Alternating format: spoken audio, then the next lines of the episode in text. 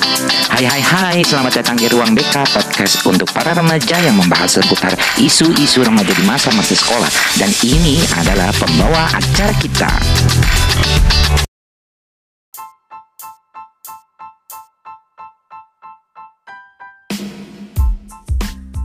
Hai hai hai Akademika, bertemu lagi kita di Ruang B K Podcast, ruang yang membahas isu-isu seputar remaja di masa-masa sekolah. Episode kali ini kita akan membahas tentang jenis pekerjaan yang mungkin akan dibutuhkan di masa depan setidaknya sampai tahun dua ribu tiga puluh.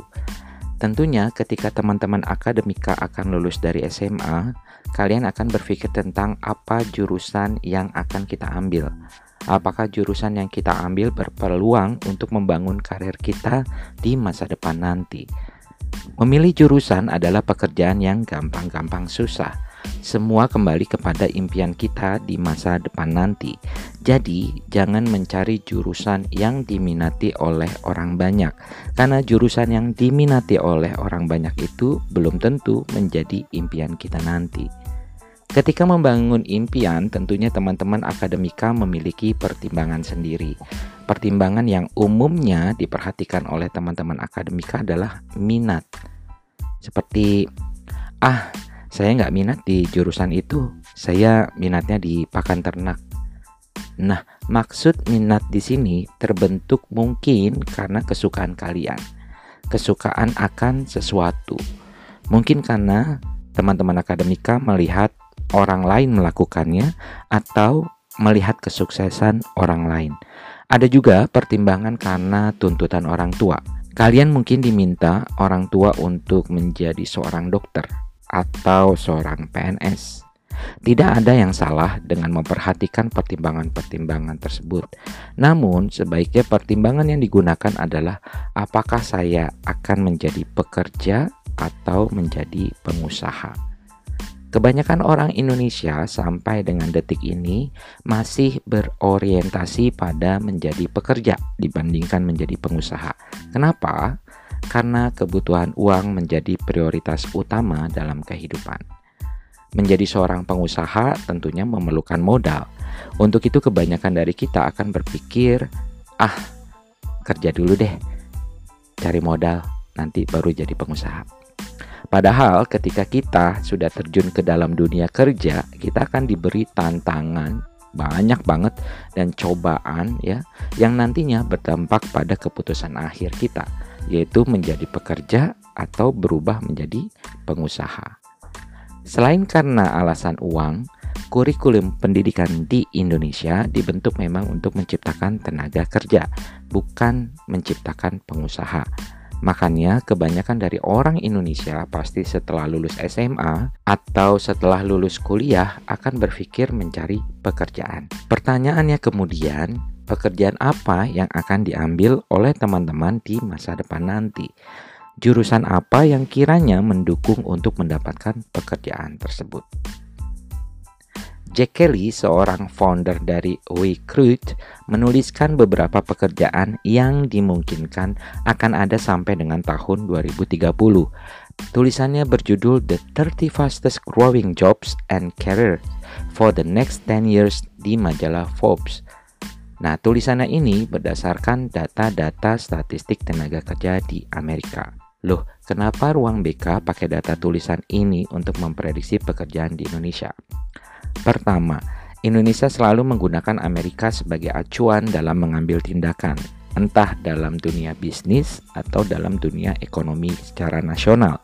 Kedua, data statistik di sana itu lebih rinci dibandingkan dengan data statistik di Indonesia yang datanya masih juga pakai asumsi. Ketiga, kedepannya globalisasi dan era pergerakan tenaga kerja akan semakin terbuka lebar.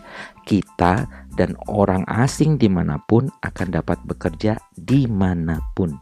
Itulah alasan Ruang B K menggunakan data dalam laporan tersebut sebagai referensi. Lalu pekerjaan apa dan jurusan apa yang kira-kira dibutuhkan di masa depan? Inilah daftar sepuluh jenis pekerjaan yang Ruang B K rangkum dari tulisan Jack Kelly berdasarkan gaji terbesar. Pertama, asisten dokter atau perawat. Pekerjaannya antara lain membantu tugas-tugas dokter dalam memeriksa kesehatan pasien.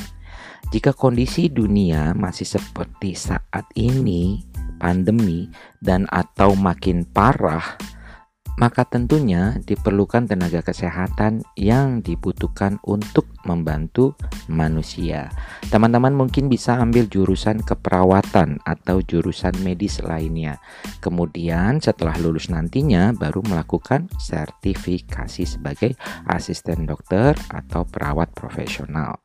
Kedua, aktuaris.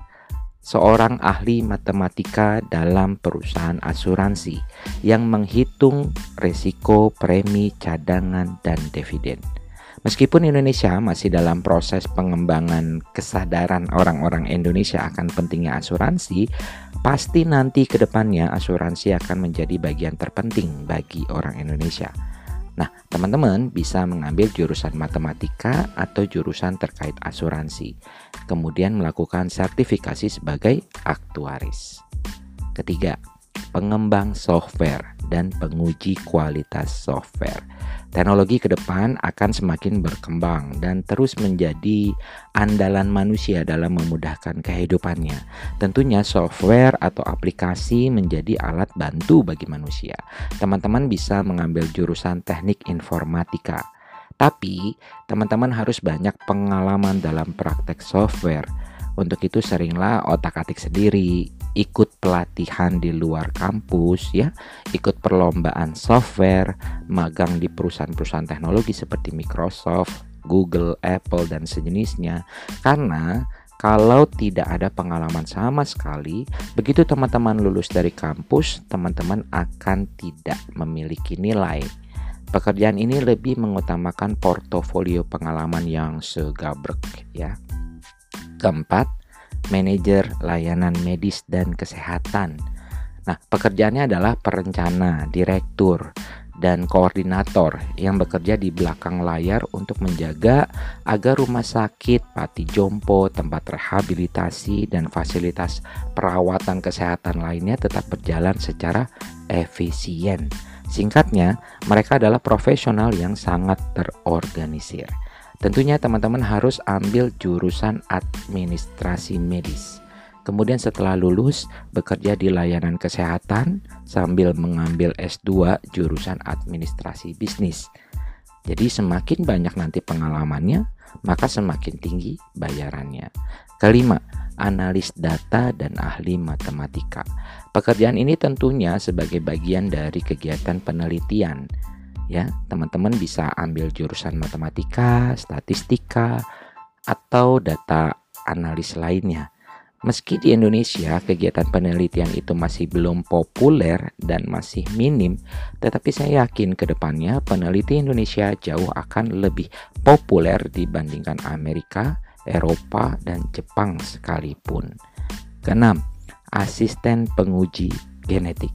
Pekerjaan ini nggak jauh-jauh dari laboratorium, ya, seperti berkoordinasi dengan penasehat medis, ya, mengetahui tentang alat-alat lab dan pengujian-pengujian genetik, dan bagaimana kita berkomunikasi dengan pelanggan. Sebenarnya jurusan manapun bisa mendapatkan pekerjaan ini, tapi yang diutamakan adalah yang memiliki pengetahuan tentang klinis dan genetika, serta memiliki sertifikasi di bidang itu. Ketujuh, ahli logistik. Pekerjaannya terkait dengan pengelolaan stok barang.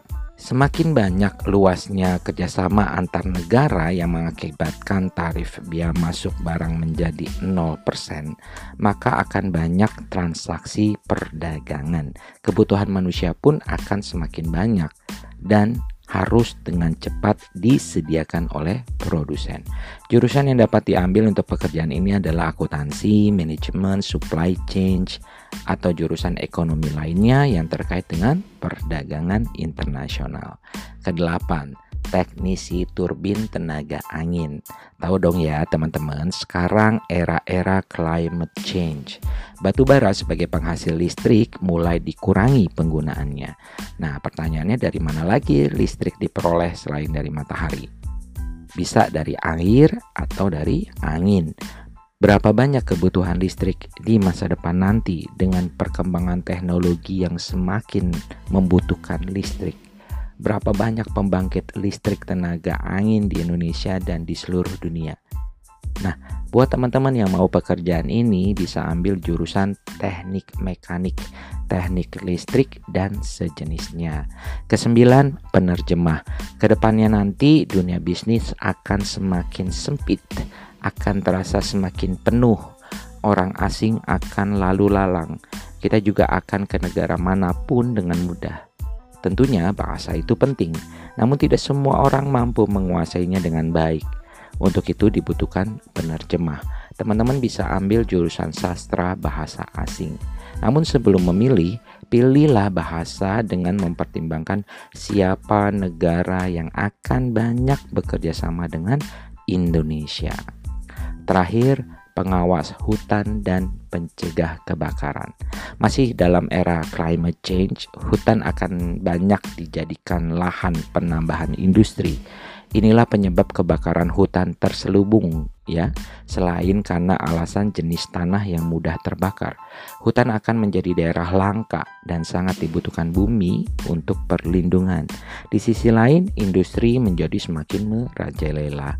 Cuaca akan terus menjadi tidak jelas karena jumlah hutan yang semakin sedikit. Orang-orang cenderung mencari pekerjaan di kantor dengan duduk manis dan sedikit memperhatikan perlindungan hutan.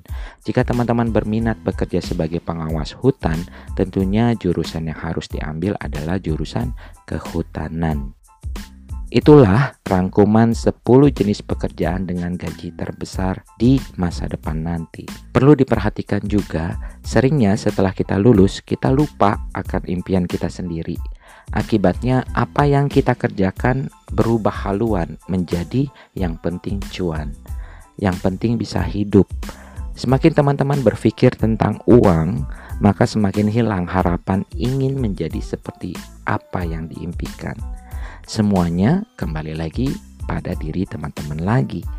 Sebagai tambahan, selain pertimbangan ingin bekerja atau menjadi pengusaha, setelah teman-teman akademika lulus nanti, coba pikirkanlah apa yang akan teman-teman sumbangsikan untuk Indonesia.